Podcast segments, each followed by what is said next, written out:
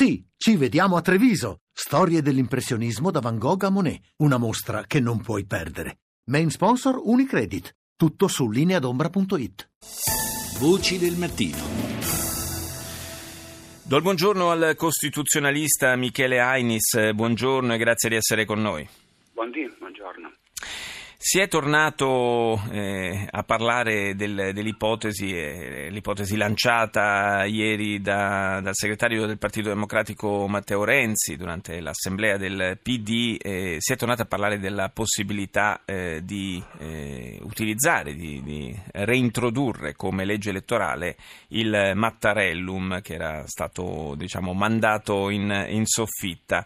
Ehm, naturalmente l'iniziativa ha subito eh, suscitato reazioni politiche di, di, di varia natura, di vario eh, senso e significato. Eh, io quello eh, che le chiedo è se, eh, come qualcuno sostiene, questo, il ritorno a questa legge eh, possa essere, possa rivelare insomma, delle inadeguatezze rispetto al mutato scenario politico. Ormai non ragioniamo più su un bipolarismo, ma quantomeno su un tripolarismo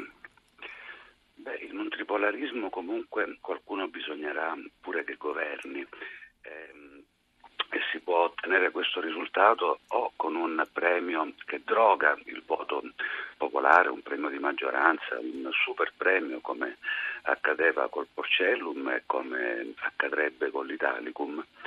Eh, o altrimenti costringendo a coalizzarsi le forze politiche.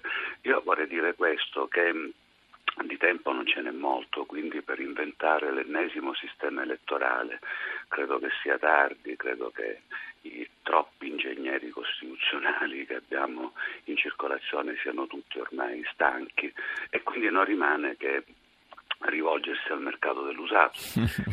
Nel mercato dell'usato di sistemi ne troviamo due, troviamo il proporzionale con cui eh, diciamo, è vissuta la Prima Repubblica per 45 anni eh, con eh, la democrazia cristiana alleata con partiti minori di centro, oppure troviamo il, il Mattarellum eh, con cui è stata battezzata la Seconda Repubblica dopo il referendum di Segni che indicò una direzione maggioritaria.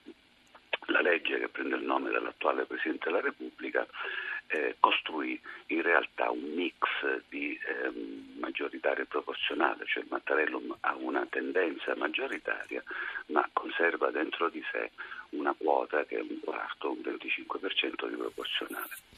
Il, il proporzionale venne appunto eh, messo, messo, da parte anche su, sulla scia del referendum a cui lei faceva cenno, Ainis, dopodiché eh, la, l'impressione è che nel Paese in questi ultimi tempi forse gli orientamenti siano un pochino mutati, diciamo la parola proporzionale non fa più scandalo, non è più sinonimo di, di, eh, di palude, di inciucio e altro.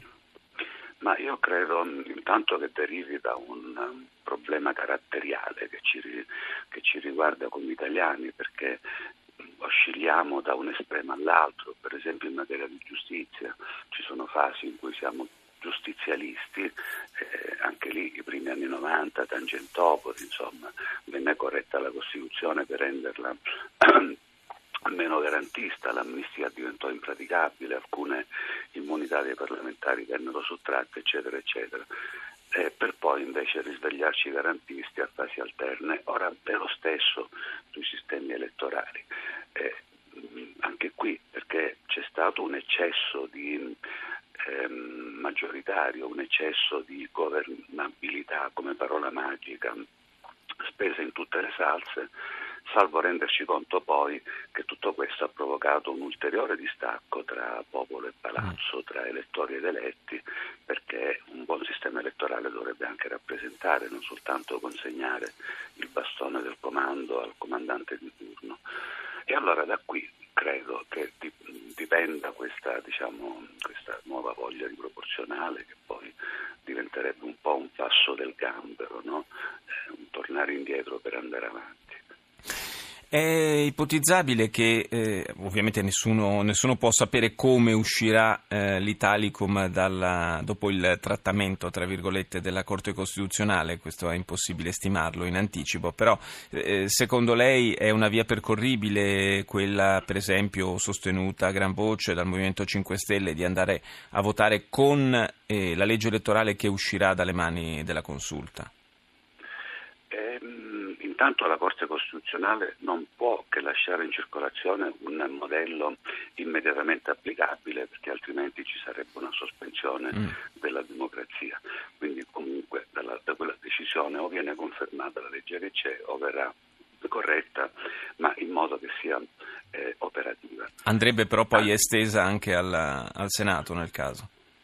E non è detto, io credo che la Corte debba comunque misurarsi con eh, la questione, noi abbiamo oggi un sistema schizofrenico, eh, l'Italicum, questa è stata direi veramente la colpa più sciagurata, eh, venne approvato immaginando già che non ci fosse più il Senato elettivo che invece c'era e continua ad esserci. Allora, già nella sentenza numero 1 del 2014, quella con cui venne annullato il porcellum e quindi proporzionalizzato il sistema sia alla Camera che al Senato, dopodiché sulla sola Camera è intervenuta il nuovo Italicum, sul Senato rimane quello che ha fatto la Corte. No?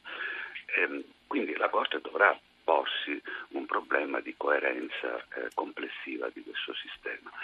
Eh, dopodiché l'esperienza di nuovo potrebbe spingerci a fare un pronostico di tipo, cioè le forze politiche si rivelano impotenti e non riescono a, eh, diciamo, a trovare un tavolo, un accordo su un nuovo modello elettorale, la Corte Costituzionale toglie le castagne del fuoco come ha fatto nel 2014 dopo chi se lo ricorda, un anno passato con moniti del presidente napolitano sì, certo. con, no, e non si riuscì mai a cavare un ragno dal buco. Quindi ci troveremmo anche qui, situazione paradossale, se finisse così questo giro di giostra, con due leggi elettorali scritte entrambe dalla Corte Costituzionale, una per il Senato e una per... insomma sarebbe un bel eh, documento di, diciamo, di, una prova mancata. Eh beh, una, una certificazione cer- senza dubbio di, di, un fallimento comunque della politica. Grazie a Michele Ainis per essere stato nostro ospite.